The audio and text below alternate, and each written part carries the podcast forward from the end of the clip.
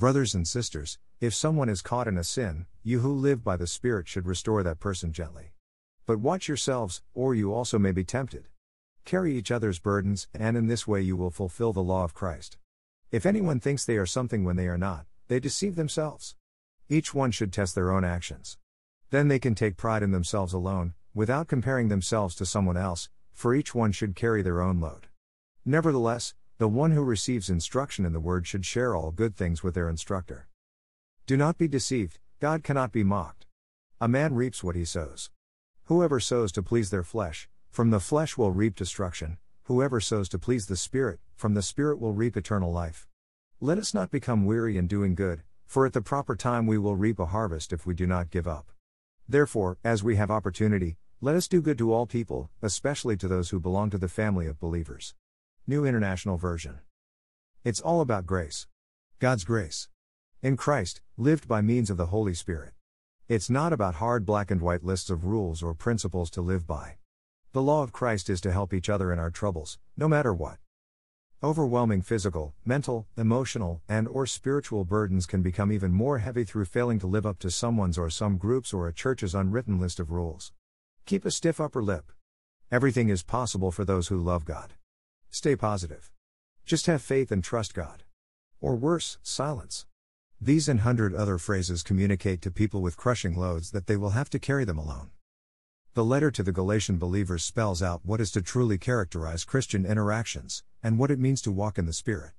Believers in Jesus are to emulate the behavior of Christ, the ultimate burden bearer, who came to restore sinners, not condemn them. We have a responsibility to rescue, renew, and revitalize persons who have lost their way. We are our brothers and our sisters' keeper.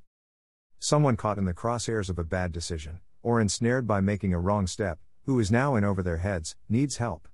In such a case, we are to restore, not punish. The person's wound needs spiritual cauterizing. The broken spirit needs to be set back into place to heal properly. The tone and the attitude which we do this important work of restoring people is through gentleness, meekness, we are to have a mindset and heart stance which understands there is no moral superiority with me. I could easily be the person in need of restoration. When we have a gentle spirit, then we discern we are not above falling into the same trouble. We, too, are ethically and morally vulnerable. So, the church has a corporate responsibility to bear one another's burdens. There are other people who, through no fault of their own, find themselves in over their heads, too. Their health and mental health challenges, the emotional weight of hard circumstances, and their broken spirits require others to help shoulder the load so that the weighted down person is not crushed. Nobody in any faith community is above doing this work of burden bearing. And it isn't appropriate for an individual to boast about the burden bearing work of others, as if it were theirs. You and I are to take responsibility for our own actions and attitudes without taking credit for someone else's efforts.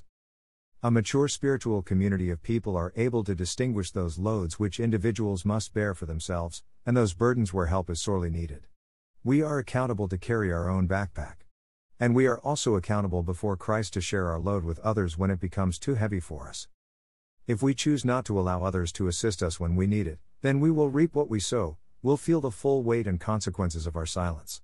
The planting and harvesting metaphor isn't just for those who have engaged in wrongdoing. It is also for those who don't put any seeds in the ground to begin with. They shouldn't expect a harvest, at all. Grace lived out in real experiences knows when to get under a load and help carry it. And grace also knows when to be kind to self and share the heavy burden with others who can help shoulder it for a bit. This is Christianity which relies on the enablement of the Spirit, made possible by Christ, who carried our crushing weight of guilt and shame for us. Our Christian freedom in Jesus is to be stewarded wisely through carrying one another's burdens, and so, fulfilling the law of Christ. God of all comfort, our help in time of need, we humbly pray to relieve and restore persons in need, people for whom are tired, sick, weary, or unable to continue as they are. Look upon them with the eyes of your mercy, comfort them with a sense of your goodness, preserve them from the temptations of the enemy, and give them patience under their affliction. In your good time, restore them to holistic health, and enable them to live their lives to your glory, and may they dwell with you in life everlasting, through Jesus Christ our Lord. Amen.